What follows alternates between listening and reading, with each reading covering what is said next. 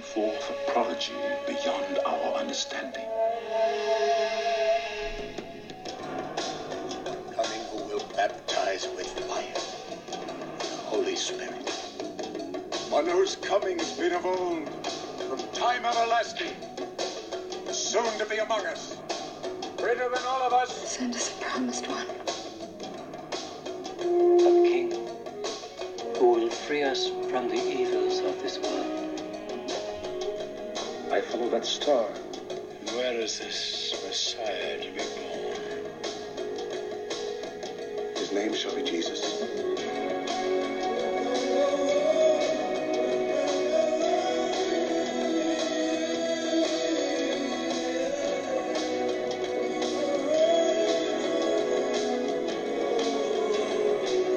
I think he wants me to follow. To believe in the Messiah, one must believe in God.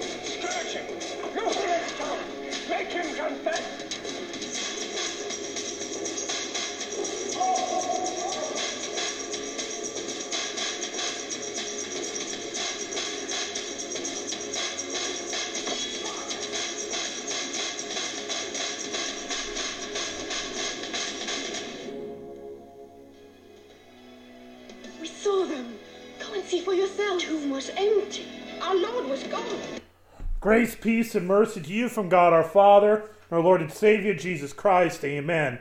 This is a recording of uh, the Key Row Film Society. As you notice, I slightly flip flopped the name to Key Row Film Society. It kind of flows off the tongue a little bit better. Uh, so this is what the, is going to be the name of the show, and just a little forewarning. Um, and today is going to be a focus on uh, Christian movies, Christian film.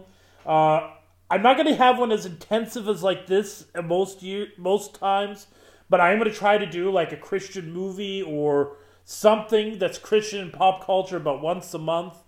Uh, so this is, but today because it is Holy Week, it's going to be very, very much focused on uh, Christian cinema, and so to begin, I'm going to talk a little bit because it is Holy Week, as I mentioned. Um, I'm going to talk about the traditions of Holy Week, as I have been doing. So, uh, yesterday was Palm Sunday, and at my congregations, we did what was known as a full congreg, which was what was a full congregational processional. Um, this is based off of an ancient tradition. So here's um, some of that history of Palm Sunday, and this is what I'm reading off of uh, Christian.about.com. Some pretty good resource, pretty simple, good information. It says, beginning in the fourth century in Jerusalem, Palm Sunday was marked by a procession of the faithful carrying palm branches, representing the Jews who celebrated Christ's entrance into Jerusalem. In the early centuries, the procession began on the Mount of the Ascension and proceeded to the Church of the Holy Cross. As the practice spread throughout the Christian world, by the ninth century, the procession would begin in each church with the blessing of palms, proceed outside the church, and then return to the church for the reading of the Passion according to the Gospel of Matthew. So, um, so that's kind of a nice little detail, and it's you know showing some of the history of Palm Sunday. Uh, I like one thing that had mentioned in there. Talked about the reading of the Passion. So, stepping backwards, the procession of the palms is where we began the service, and when we began in front of the church, there was a reading of um, John's Gospel account of the Palm Sunday procession. Uh, this tends to be a preferred gospel for Palm Sunday uh, because it is John's Gospel that specifically mentions palms. However, there are many that will go with Matthew's Gospel, uh, which is uh, Matthew 21 verses 1 through 9. Uh, that's the ancient, that's the more traditional version. Uh, but you know, pastor, it's up to each pastor. And then there'd be a prayer, and then after the prayer, the congregation all recess in, and the common hymn now is "All Glory, Laud, and Honor." Uh, so it's a very nice, triumphal hymn, uh, beautiful hymns, very well emphasizes the the theme of the triumphal entry. And then when the congregation gets to their seats, there's a moment of silence, and then another prayer. And then you hear the scripture readings. And specifically, you will hear uh, the Passion account according to Matthew. Now, this is kind of an interesting little thing is that uh, in the 1940s, uh, the Lutheran Church Missouri Synod, of which I am a member, uh, put out the um, hymnal known as the Lutheran hymnal.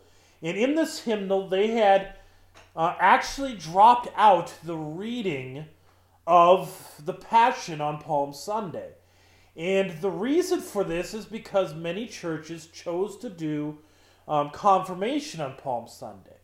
And so they were trying to shorten up the service, so they dropped out the Passion reading, they dropped out the pat the palm, procession of palms, and you know they just focused on Palm Sunday. Well, the problem came out of that was that uh, the confirmation service took away from Palm Sunday. And so when Lutheran worship came out, I think it was in 1978 ish, I think, um, the church began to go for a change and began to bring in that reading again. But the thing was, in um, Lutheran worship, uh, sorry, it was 1982. I gave the wrong year. 1982. Uh, when Lutheran worship came out in 82, the three year lectionary had the reading of the Passion. And so, year A, you would read Matthew, B, Mark, C, uh, Luke. Uh, so this year is year C for many of the three, any of you who are on the three-year lectionary, and you'd read from the Gospel of Luke. But the one-year lectionary had no such practice. It didn't read any of the Passion accounts. So, so they kept it the way it was in TLH until the new hymnal came out, Lutheran Service Book, which came out in 2007. And in 2007, they brought back the reading of the Passion. And so what it does is it sets a contrast for for Palm Sunday. It's to remind you that this king who rode in triumphantly into Jerusalem, Jesus is coming in to present himself as the king of the Jews, the king of Israel, the king of kings, the Lord of lords. But he's also coming in to present himself as the lamb of sacrifice. For he himself was to be sacrificed at the end of the week. He was to be crucified. And so the reading of the Passion emphasizes that contrast. And then throughout Holy Week comes the reading of those texts. And by the way, just a couple other a couple liturgical notes is in Palm Sunday again. This is two things that I did was right after we read of Jesus' death when he officially died. Uh, I had a moment of silence. I turned and reverenced the altar uh, to show the solemn nature of the fact that Jesus died. Uh, God of gods died. It is proper to say that God died. Then, you know, I continued reading it, and then as we finished with the gospel lesson, we tolled the bells in our churches 33 times for the 33 years that it is believed Jesus lived on this earth prior to his crucifixion. So,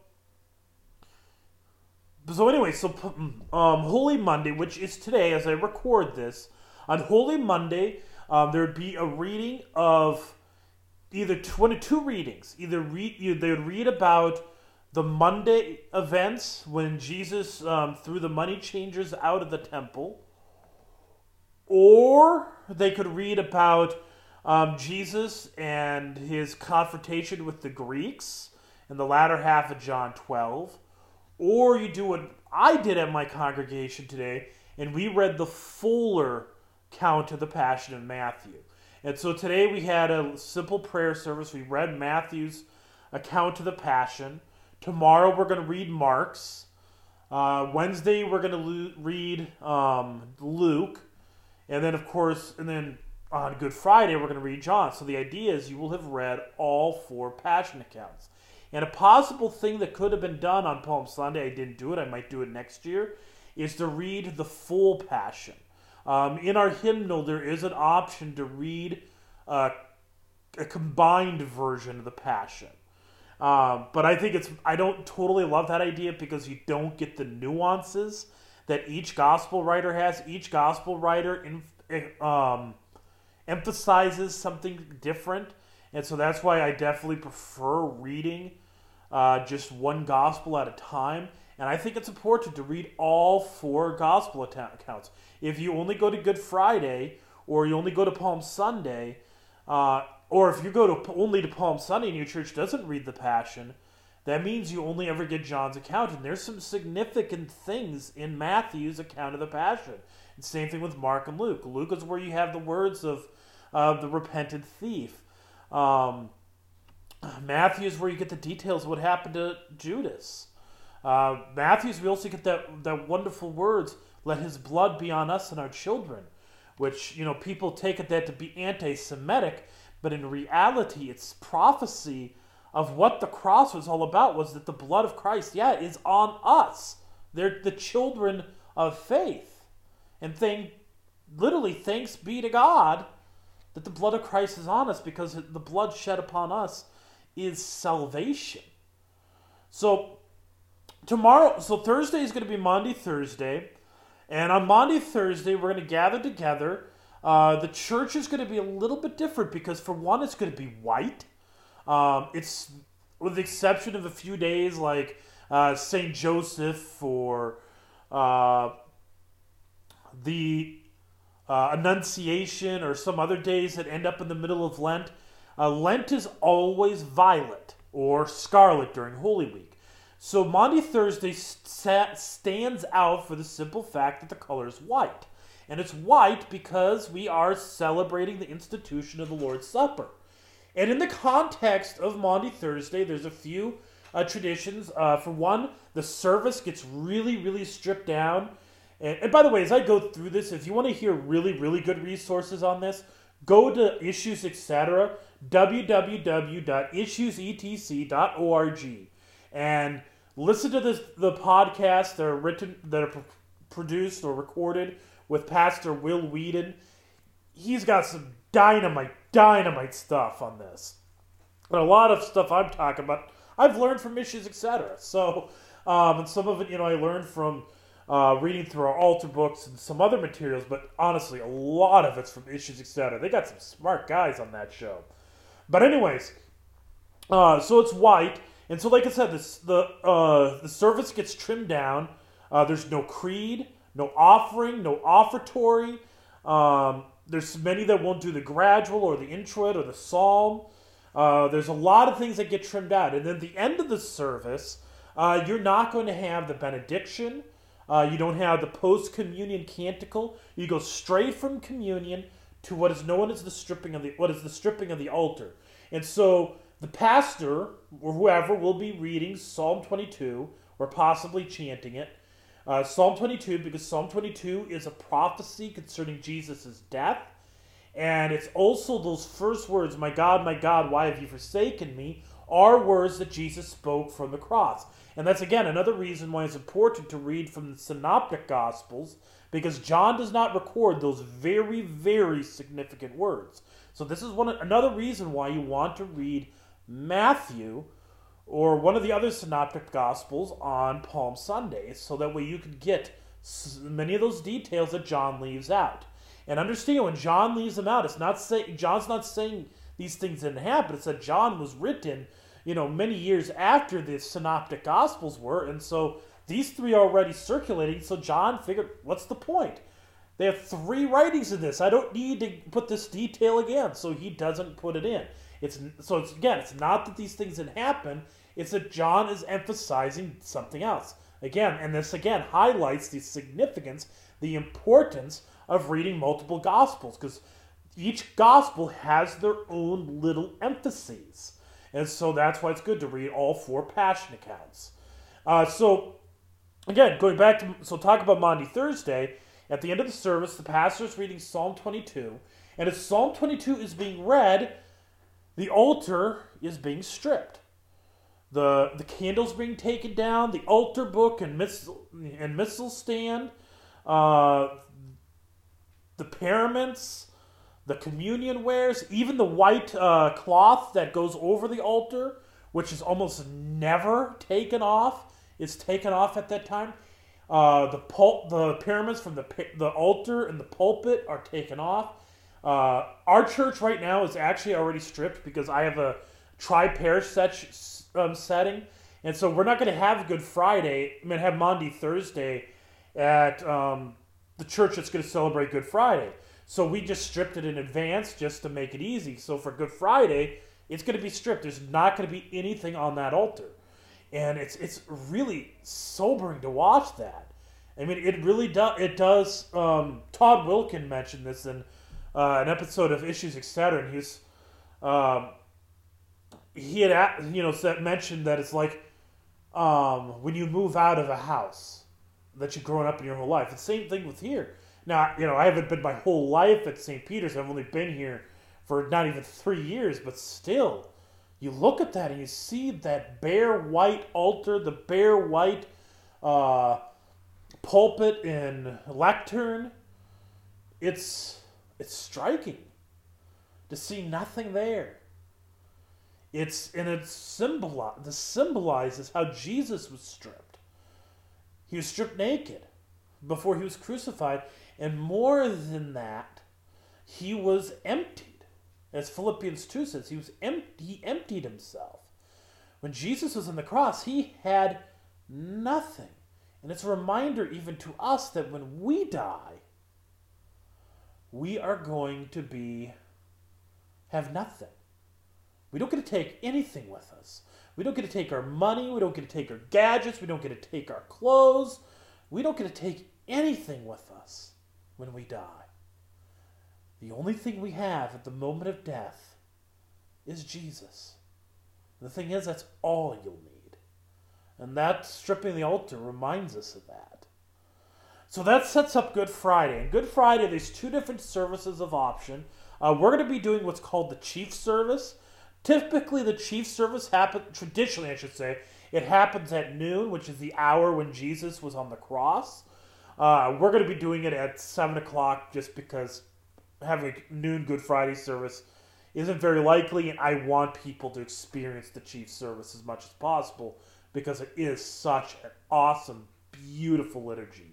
And so, uh, one thing I should mention is this year is a very unique year in terms of Good Friday. The tradition in our synod is that Friday is the Annunciation, but they because it's Good Friday, many people are pushing good the Annunciation to um, a week from this, so two weeks from today. Um, so the first, the second Monday after Easter Sunday is when they've moved it to. And because the idea is like, well, you can't have the Annunciation on the same day as Good Friday. Well, I am of the opinion that I believe it should be still, I think it should be recognized this year. Because if you know the history behind the dating of the Annunciation and the dating of Christmas, having the Annunciation on the same day as Good Friday, this is the first time since 2005 and it's the last time in over a hundred years it's going to happen again.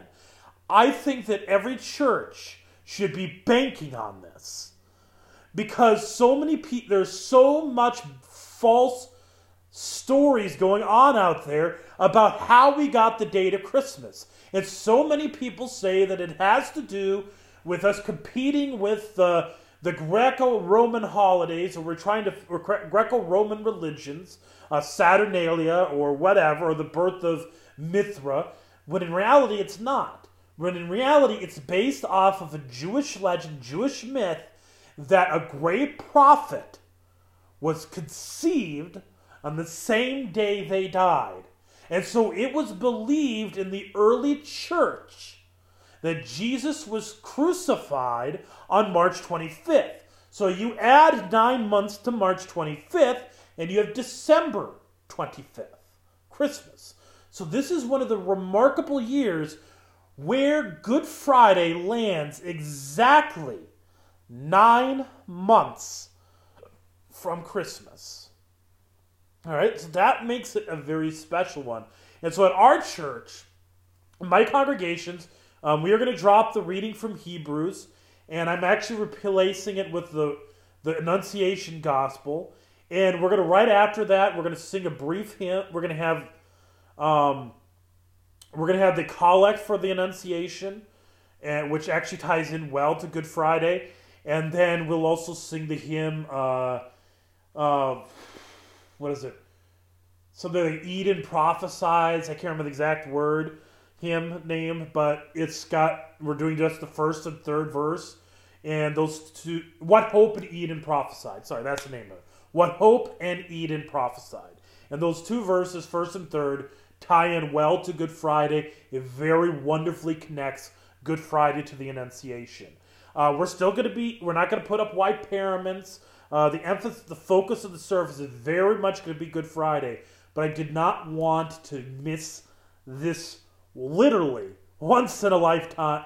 Well, okay, second in a lifetime opportunity because last one was 11 years ago. But if you were, it's the last time in any of our lives that's going to happen unless you happen to live a really, really long time. So, but after that, um, we'll have the reading from Isaiah. And by the way, one of the things that's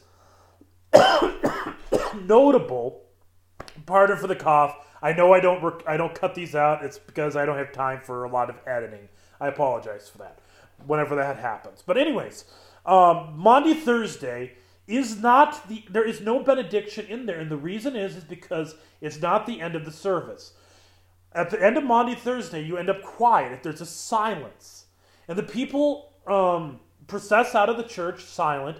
And there's actually pious traditions where people don't eat food, um, they don't talk. Some people even take vows of silence for the entire time from Maundy Thursday, not to just Good Friday, but actually all the way to the end of the Easter Vigil, or if you don't have an Easter Vigil, to the sunrise service on Easter morning, or whenever you have your Easter morning service. And so this is why you really want an Easter Vigil because uh, you get a little less time to not be eating. Uh, and I actually plan to do that with the exception of eating a little bit from my medications uh, this year. I'm not going to do the vow of silence, but I will definitely do the um, the fasting and not eating.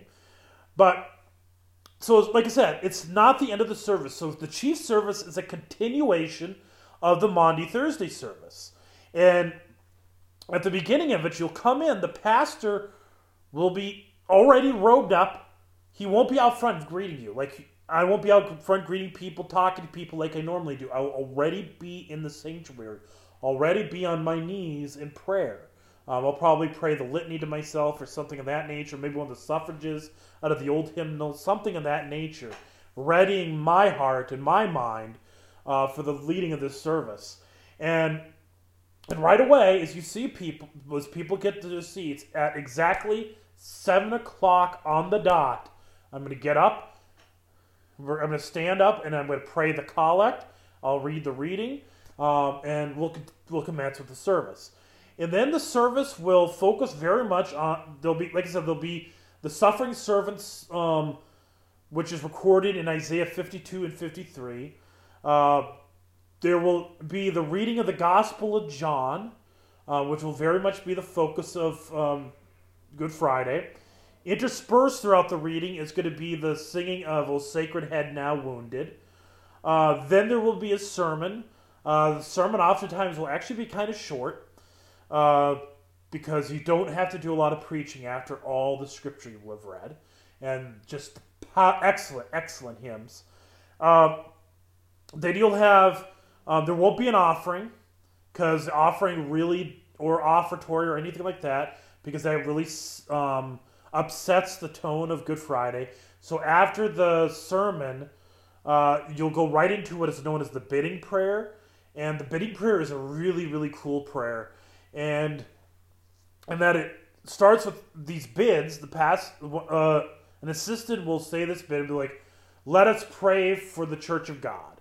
And then you'll pause for silence for people to meditate on what that means to pray for the church of God. And then the pastor would proceed and pray the set prayer. And you do that for each of the petitions, right? And so, and it's a very, very powerful prayer. It's lengthy, it takes a while, um, and that's the reason why we only do it once a year. Then comes the adoration of the cross. Uh, in our church, we're going to have a large wooden cross leaned against the stripped altar because the altar is still stripped from Maundy Thursday. And over that cross will be a large black cloth. And slowly through the course in that adoration, three times they'll say, Behold the life giving um, the life giving cross. And I will pull off a part of the cloth and part more and more. And eventually the cross is going to be completely unveiled. And you'll see that wooden cross revealed. Um, all the other crosses are still covered in black from actually Passion Sunday, which was uh, a week ago already, a little over a week ago. Uh, then we'll have what is called the reproaches, and the reproaches are some of the most powerful words of the entire liturgical year. Because you got to read this as Jesus talking to us, the crucified one talking to us. If you go to a church that does the reproaches, I encourage you to pay attention to the words. Um, I'm going to pull them up here on my computer uh, so I can read them to you so you can hear just how powerful uh, these words are. Uh, give me a second for my computer to load. Okay, it says here, Thus says the Lord, What have I done to you, O my people? And wherein have I offended you? Answer me. For I have raised you up out of the prison house of sin and death, and you have delivered up your Redeemer to be scourged. For I have redeemed you from the house of bondage and you have nailed your Savior to the cross. Oh, my people. And that's just the first of the three reproaches, and this is interspersed with the hymn, Lamb of God, pure and holy. Uh, as the service comes to a close, uh, there's a conclu- the closing hymn for the chief service is either Sing My Tongue, the Glorious Battle, or um, the other option is gotta think. Oh yeah, uh, the Royal Banners Forward Go. I don't do Royal Banners Forward Go because it's just a really tough hymn to sing, and I I have enough. I kind of struggle with my my there. There's some hymns that don't always go well in my congregation, so each pastor has to work in their own situation. But I do sing my tongue the glorious battle. It's a new hymn to my congregation but it's de- I think they're going to be better able to learn it. What stands out about this hymn is in the chief service for this to end is, is you know here listen to I'll sing here with the first verse of it and listen to the tune. Sing my tongue the glorious battle, sing the ending of the fray. Now above the cross the trophy sound the loud triumphant lay. Tell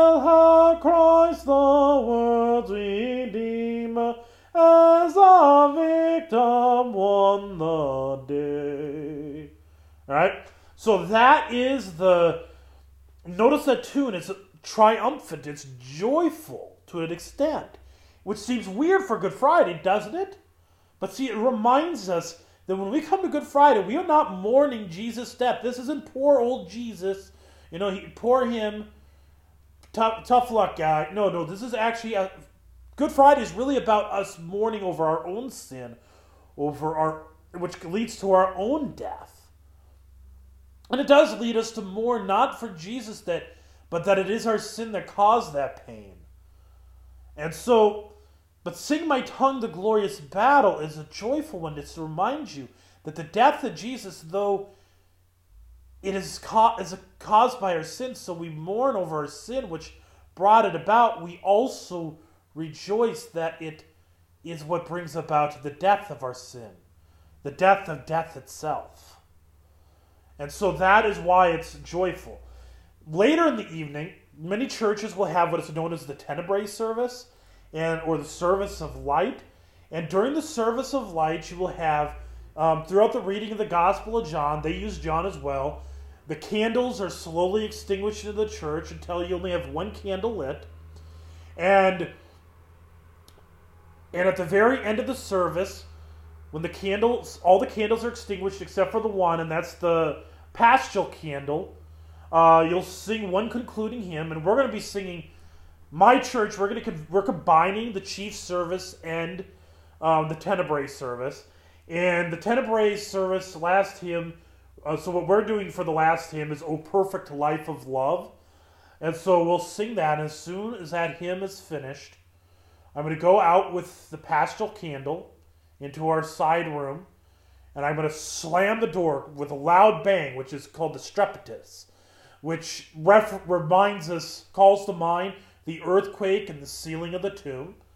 And then I'm going to, after I've slammed it, I'm going to, for a brief moment of silence, I'm going to step back out with that same paschal candle, leave it on the altar, and the entire church is going to go black, and people will then process out of the church in silence uh, and getting us ready. Just and the reason it's a little bit so more somber in uh, the Tenebrae services because you're very much emphasizing that phrase. It is finished. Jesus is dead. He's going to be laying. He laid in a tomb, and so we are going in silence because the God of God, the Lord of Lords, is lying in a tomb on account of our sin. So I know that was a lot, and you're sitting there wondering, like, uh, aren't you going to talk about pop culture like you normally do? How is this uh, the? How could this be the uh, Chi Rho Film Society if you're not talking about film? It's my show. I'm doing it. So I'm not getting paid, so I'm starting out talking about liturgy. I hope it's enjoyable because it is Holy Week. Enjoy. This is a great opportunity to talk about. Next week, I'm going to have probably almost as long of an opening talking about the Easter Vigil and the Easter services. Um, they will have already happened, but um, if you have an Easter Vigil in your area, by the way, go to it. They are awesome, awesome services to go. If you live in our area, come up to come to St. John in Mason City, Iowa, and we're going to be hosting one. If you live, you know, even an hour away, come out and check it out. So, with all that in mind, we're going to transition to what was on television last night and that was the um, the show that was known as the Passion Alive, which was for New Orleans, uh, and it was run by uh, Tyler Perry. So here is the opening. Here's a little clip to kind of introduce this segment.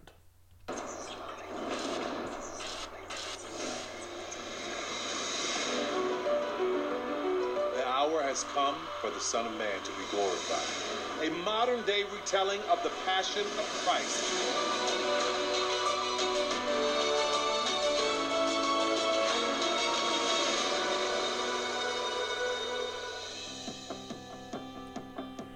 So that's all I'm going to play. I didn't want to play the full thing of this. Uh, so this is from last night. I watched it, and I will just straight up say it was awful it is uh, cringeworthy because this thing uh, talked a lot. This is this has been advertised pretty well on the media, and you know it is because I knew about it, and I don't watch a lot of live television, and so the fact that I knew about it says it's getting some good press, and so. I watched it last night because I wanted to see what it is. Usually, when a Christian movie, Christian themed thing comes out, I watch it because as a pastor, I need to be informed. And understand just because something talks about Jesus or has a Christian esque theme to it doesn't mean it is a good thing. So, The Passion Live uh, uses secular music. It's a modern retelling of this, the Passion of Jesus, which, in and of itself, that is not a bad idea. It's actually got some good, I think that's actually not an awful idea. Uh, I think that that could be done. But this move, but in order to do that, you have to have a very solid uh, grounding in the scriptures. And the reason I think this is going to be, it can be effective, is because the idea is this is what illustrations are. The purpose of illustration, uh, parable, allegory, whatever you call it. The purpose is that you're using something that people are familiar with, so that they're base. It's like they're they're getting their foot planted in the familiar, in order that they can take a step into the unfamiliar. All right. So it actually can be a very effective way of re-engaging the mind with a story that's already familiar, or maybe they have no familiarity. It can allow you to see some see it in a new light. Um, this is not de-emphasizing the power of Scripture or the power of the Word. It's just recognizing that you know God uses many means to communicate His words. Um, you're still communicating God's word, but the key is you've got to be communicating God's word. The Passion last night had some scripture in it, very little, and it cut out significant moments. It cut out significant parts. All right. Um, the music was super secular, and I don't, and it actually caused problems in the theology of the Passion. Is it possible to use secular music? Perhaps it might, but it's that's a really tough thing to do. And the movie that that play, that musical, really, really failed at it. And I looked at they showed the crowds, people were crying, they were weeping, they were very emotional, and it made me a little bit emotional too because these people are being led not into Christianity because the message of Christ wasn't clear, and if it wasn't obvious, it became if it wasn't obvious at first, it became obvious in the interviews they're having with the crowds. The crowds they said, "What does this mean to you? This cross?" They said, "It means strength, it means power, things like that." Nobody said it means that Jesus, my, my Jesus shed His blood on the cross for the forgiveness of my sins. I didn't hear anybody say that. None. Which means that you have all these people getting emotional and um, and crying and all these things for what is not the gospel, or the gospel is not central. What Jesus did on the cross is not central. And so, what this movie is, this musical, was pure emotional manipulation to leading people to think they're hearing about Jesus when in reality they're not. They're hearing about a false Jesus.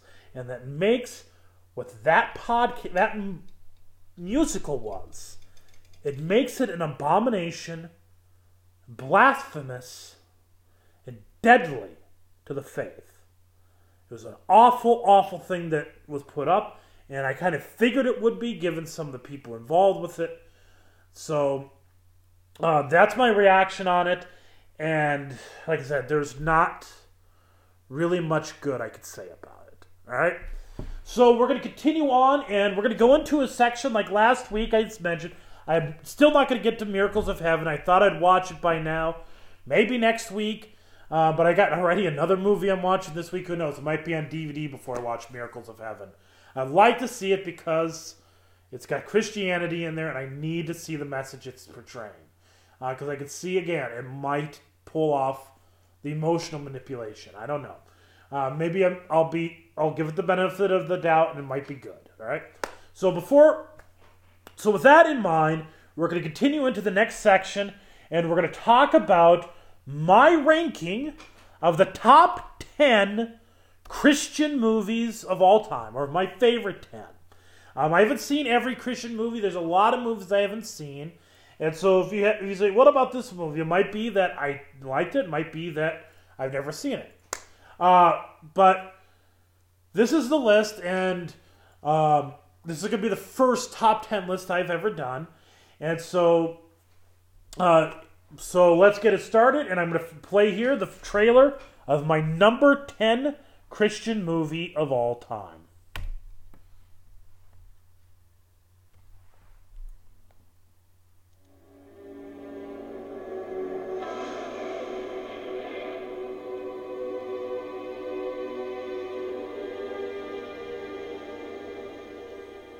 Shall arise a star.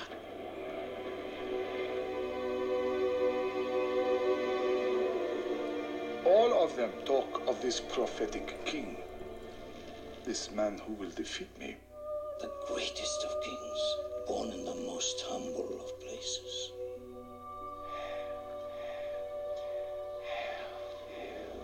Do not be afraid, Mary.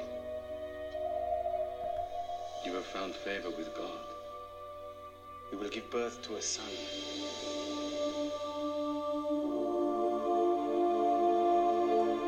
Elizabeth, why is it me God has asked? I am nothing. Oh, child. A husband has been chosen for me. How was he to believe this? Do you know how much disgrace you have brought upon yourself, upon Joseph, Mary? I have broken no vow. Women have been put to death for this. You believe me? Yes, the angel came to me in my dream. In the name of King Herod and the Almighty Caesar, each man will return to the land of his ancestors. I must travel to Bethlehem. I'm going with my husband.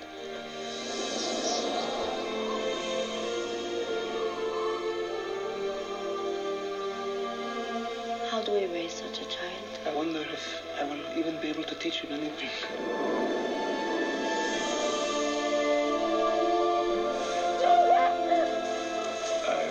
End this threat to my rule.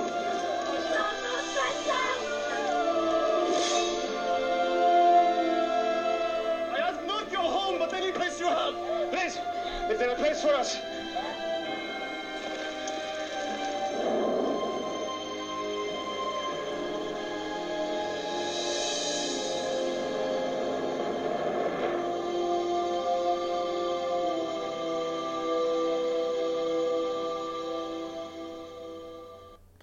That number 10 movie, if you didn't know, couldn't tell, that was the movie The Nativity Story.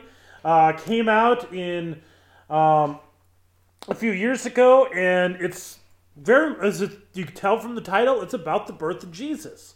And the movie was, um, it wasn't a perfect movie.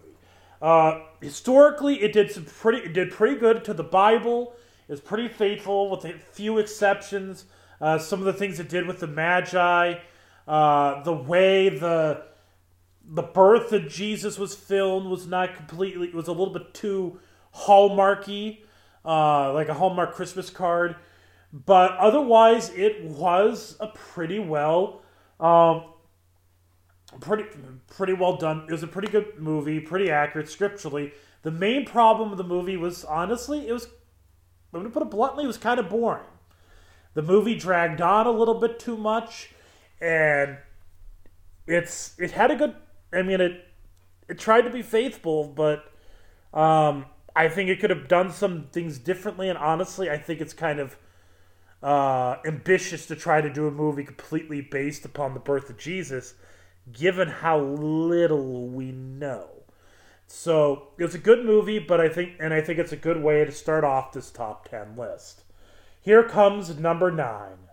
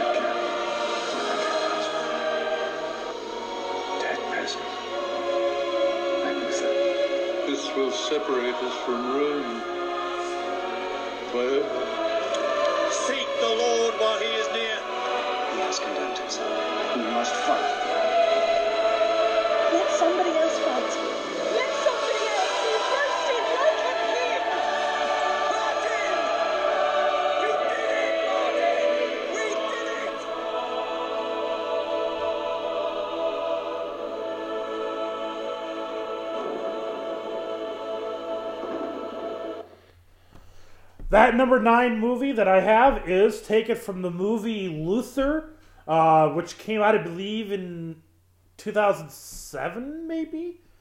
I'm not going to try to guess the years on these things, sorry. but, anyways, that was the Luther movie with Joseph Fiennes. Uh, I have not actually seen the old Martin Luther movie. Um, it's on my Netflix list, so I would watch that eventually, and who knows, maybe it would be warranting of a top 10 list. But at the moment, I'm using the Luther movie because I love anything that's explicitly Lutheran like that. Uh, it takes historical liberties, and you know it's definitely going to be the subject of a later uh, podcast. But uh, I so that's my number nine movie. The number eight movie, I'm not going to play the trailer for it just because it's not in English, and that is ba- Babette's Feast, uh, which is a great, great um, film uh, especially about uh, wonderful teaching in the Lord's Supper, very Lutheran in its expression. Uh, and so uh, that's my number eight. Number seven is a movie that most people will not think of as a Christian movie, but I do because of the book that it's based off of. And that is the Les Miserables musical uh, that came out in 2012. And like I said, this is uh, based off of Victor Hugo's book, which is thoroughly Christian, and I and the themes still come through in the musical. So for that reason, it is my number uh, seven uh, movie. And here is a trailer.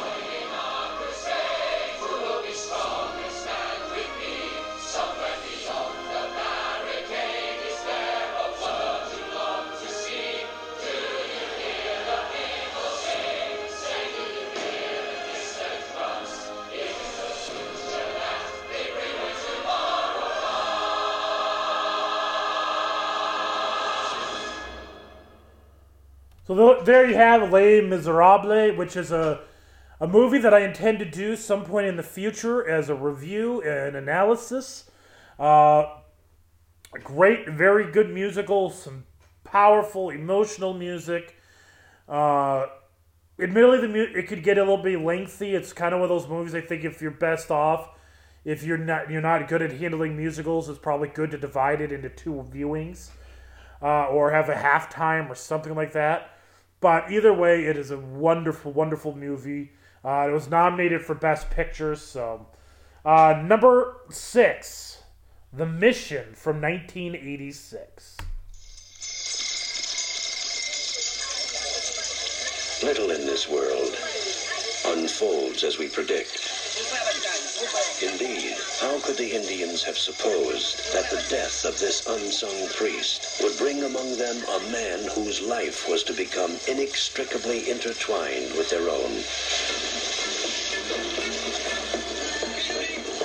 Tell them they must leave the mission. They say it was the will of God that they came out of the jungle and built the mission.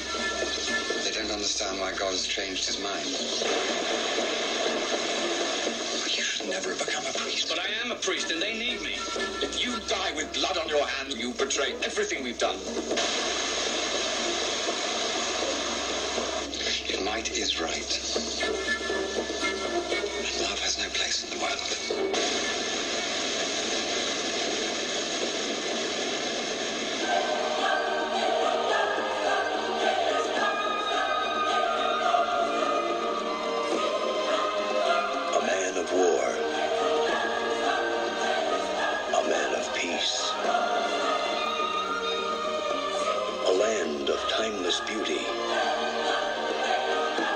An age of conquest.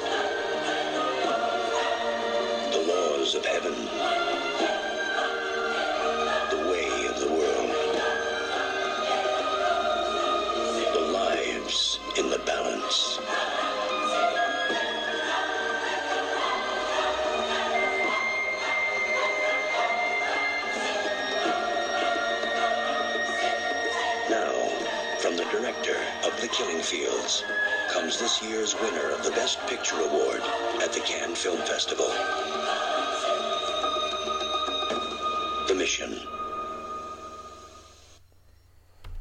Now, aside from that, I'm sorry for the cheesy 1980s trailer over voice, but that movie was actually a very beautiful movie.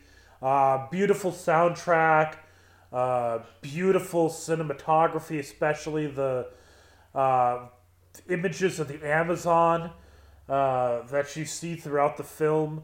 The movie uh, is tragic, but a wonderful, wonderful story about mission and loving of and going to incredible extent, um, incredible expense to uh, communicate the love of God, the gospel of Jesus Christ to others. So, uh, very, very solid movie.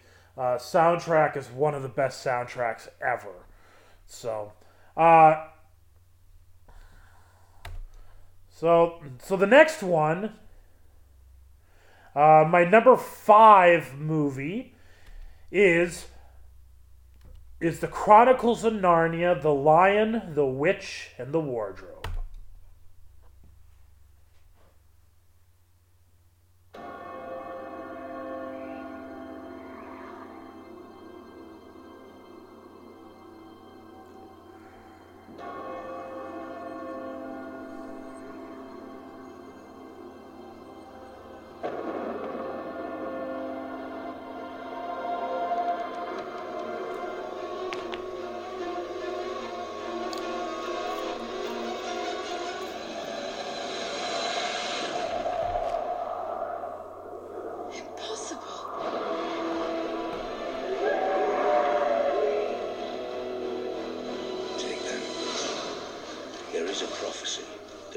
Sons of Adam and two daughters of Eve will appear to defeat the White Witch and put an end to this hundred-year winter. I think you've made a mistake. We're not heroes. There's no mistake. Aslan is on the move.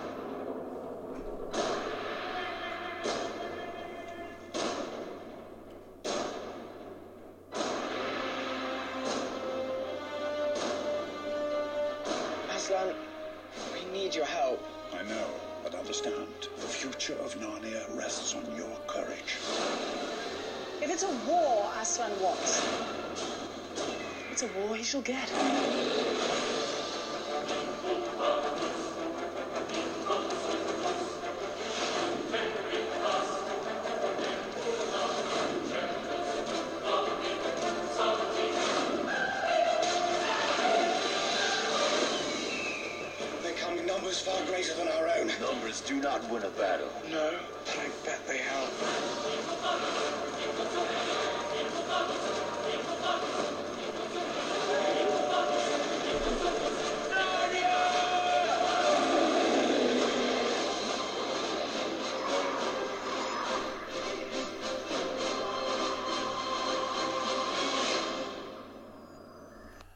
So that's uh, the trailer for Lion, Witch, and the Wardrobe Chronicles of Narnia from 2005.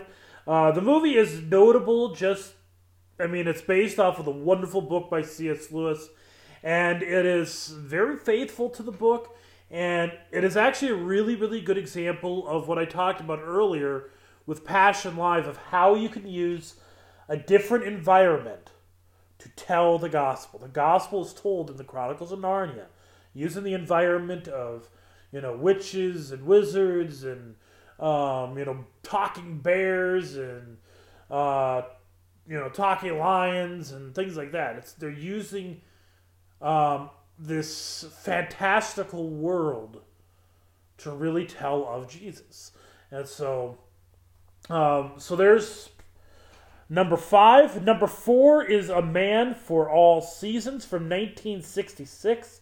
Uh, this movie did win uh, Best Picture. Um, I'm not going to actually win. Um, I'm not going to play the trailer for this because it's kind of a dated one. It's kind of uh, it doesn't sound as well. And this will be true for the next two, these top, the next uh, couple as well. Man for All Seasons is a very well done movie. Uh, interest, um, engaging story, interesting character is Thomas More.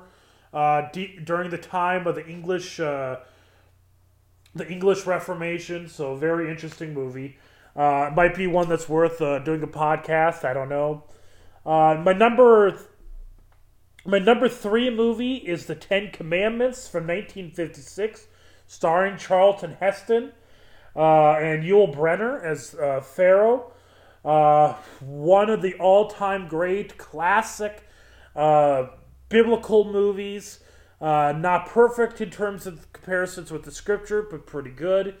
Uh, the scene of the crossing of the Red Sea, uh, cinematically, is one of the most memorable moments in uh, cinematic history in terms of special effects. It was groundbreaking at the time.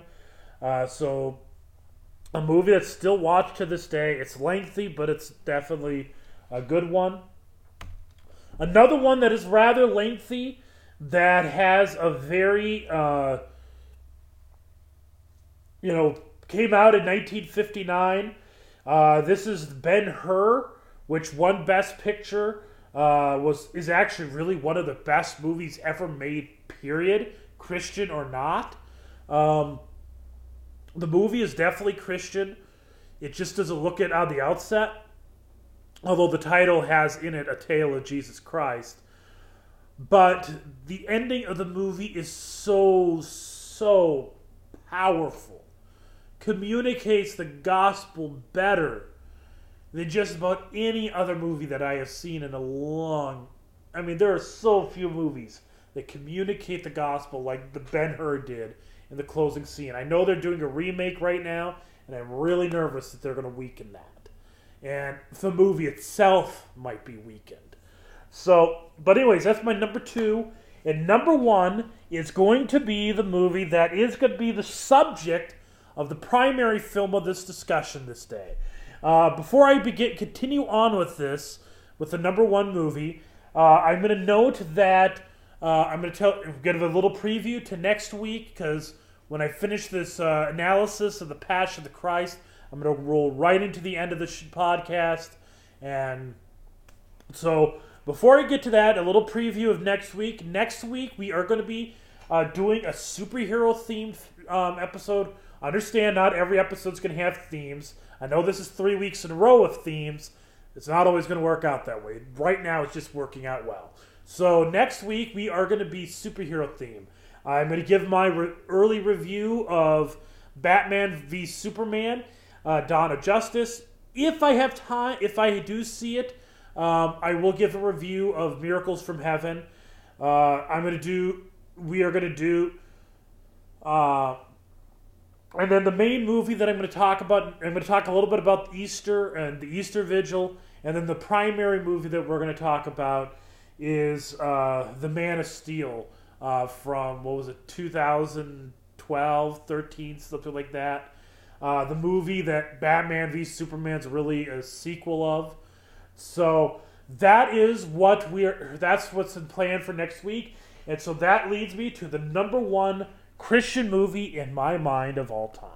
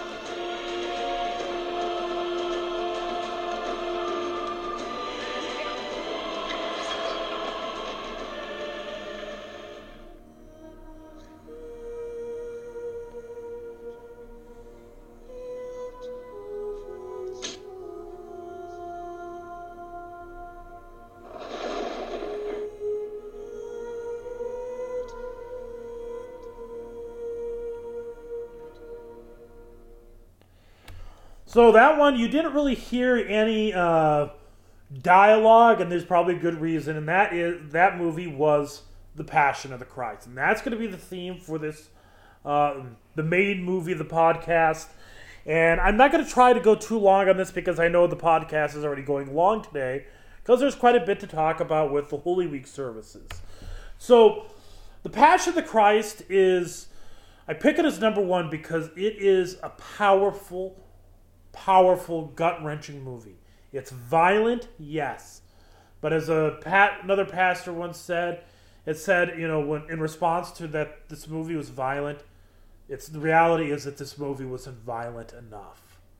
It still doesn't get to how harsh crucifixions were, how harsh the crucifixion of Jesus was. And the thing that should be noted with this movie is um, the Passion of the Christ is um, for much of the movie, it is based off of the traditional uh, Stations of the Cross, uh, which is uh, celebrated in Roman Catholicism. And one of the things that I noticed in the movie, I watched this on Netflix, and there's something that got cut out in the Netflix version.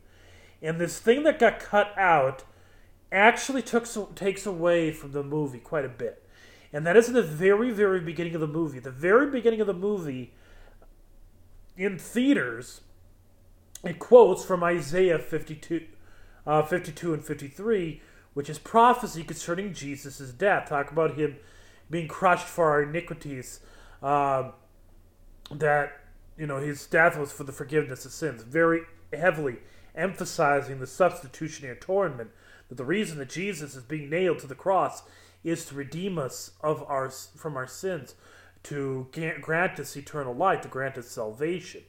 Uh, that was not included in the Netflix version, but it is the reg- in the regular version. And with that beginning, it reminds you the reality that when we watch the pa- when we focus on the passion, we do not focus on the passion to mourn for Jesus' death or to feel sorry for him. Rather, we focus upon the passion to mourn for our sin and our death and to celebrate the victory we have in the cross and to see to what extent our God went through to redeem us. Right? That's the purpose of hearing the passion. And so the passion of the Christ um, so wonderfully shows the extent of it. I mean, the very beginning of the scene, the first scene of the movie, uh, takes place in the Garden of Gethsemane, and uh, Jesus is praying, and then you have the devil on the side tempting Jesus, and the serpent comes out, and while the serpent is you know slithering its way, Jesus eventually stomps on it. An image to you of another prophecy being fulfilled, and that is the prophecy of Genesis three fourteen, that the, the offspring of Eve would crush the serpent's head. So imagery, art, artistry is a major, major thing going on in the Passion of Christ. There's a lot of very artistic moments, moments where they're pretty much reenacting the great paintings of the history of the church. And it's actually one of those reasons why I am baffled by the fact that this movie did not get more recognition in the Oscars. I know that there is a claim of anti Semitism, and I'm going to get to that in a little bit, but the reality is is that that, mo- that uh, movie had really, really good style, good music, good cinematography, good lighting, uh, very well, uh, very good, uh, you know, set set designs, clothing designs. Everything was done very, very well in that film. Uh, was acting perfect? No, but I think it was pretty good for people uh, speaking a language that's pretty much dead. You know, it's pretty difficult to put in an acting performance like that. So, I mean, it was a very, very well done movie when all things are considered, and it's so it's kind of a shame it didn't get some uh, better nods at the Oscars. I'm not saying it should have won Best Picture, but it definitely should have gotten some uh, recognition. The but anyways, the movie had. Uh, and so the movie starts, like I said, in the Garden of Gethsemane. You get that wonderful little illustration of, you know, John three four Genesis three fourteen at the beginning there, um, and I mean it, it uses a lot of scripture, and it kind of wonderfully intersperses throughout the story some moments of the scripture, some of the details of Jesus' ministry, even some of the details of his upbringing. They show the scene of him, you know uh, building this uh, table, reminding you that he was at one time a carpenter before he became before he began his ministry. And so, and the movie, like I said, the movie is very accurate. It shows the Romans the way they beat and tortured Jesus, the guards that were around Jesus during him while he was carrying the cross, while he was scourged and flogged. Those are the guys that the Romans paid to beat up people to beat them to a bloody pulp, and they just don't care about anyone. And they really can't. Given the kind of job they do, it's really hard for them to care for other people. And you see that very well reflected in the way that they are with Jesus. Whereas the regular Roman soldiers appeared to have some level of compassion about Jesus. Um, and so you see in the flogging where uh, Jesus is whipped just repeatedly, repeatedly. And some might think, well, I thought the Jews only whipped 39 times. And they do. But this isn't the Jews. This is the Romans. The Romans only whipped until they're bored, really. They didn't see any limit to the amount that they whipped somebody uh, or scourged someone. And in fact, many people were beaten to death with a whip. And they had no problem with that. So, uh, there's I mean, I don't know what is the theology of this movie is. It's you know you could read about it. It's in Isaiah 52, 53. You could find it in uh, Romans five. Uh, you could find it throughout Scripture. In this film, people get upset. It's like, well, you shouldn't be focusing so much on how Jesus died. You should be focusing on what he, how he lived, or whatever. And whenever people say that, I, I remember the show South Park made a big point of this in one of their uh, episodes. it kind of conveys the misunderstanding of the purpose of Jesus' death. See, the thing is, is that we don't. We are failures. We are sinners. We are dirty, rotten, no good sinners. We fail over and over and over and over again. And the message of the cross is the centrality of our faith. Without it, we are condemned. We are doomed to hell. With it, we have eternal life. We have salvation. And so that is why we care uh, as much as we do about, you know, focusing on the passion, focusing on the message of the passion. Because as Paul says, we decided to know nothing among you except Christ and Him crucified. Again, he says, We preach to you Christ crucified, a stumbling block to the Jews and foolishness to the Gentiles. Jesus himself said that we are to preach repentance and the forgiveness of sins. Where is repentance and forgiveness of sins most clearly found? In the cross. All of the scriptures are pointing either forward or backwards to the cross. It's the central message. It is the most important event in all of the history of creation. And that's why we watch why this movie was put together. It's a good opportunity for us to focus on the death of Jesus and what he has done for our salvation. Now, there are,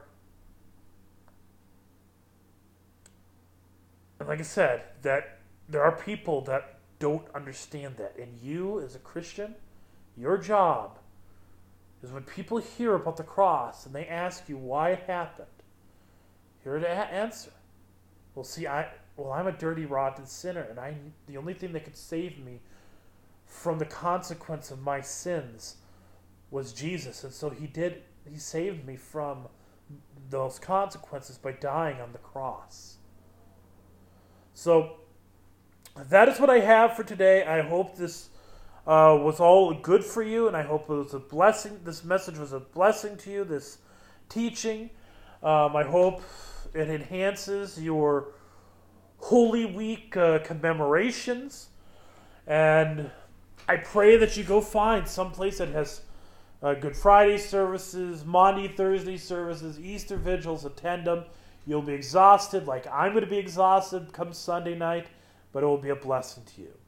So, with all that in mind, the Lord bless you and keep you. The Lord make his face to shine upon you and be gracious unto you. The Lord lift up his divine countenance upon you and give you his peace. Amen. Again, I am Pastor Neil Weemus. I am a pastor of three Lutheran three churches in the Lutheran Church Missouri Synod in Northwest Iowa. You can find out about my congregations at www.iowaoclutherans.org. Thank you and God bless.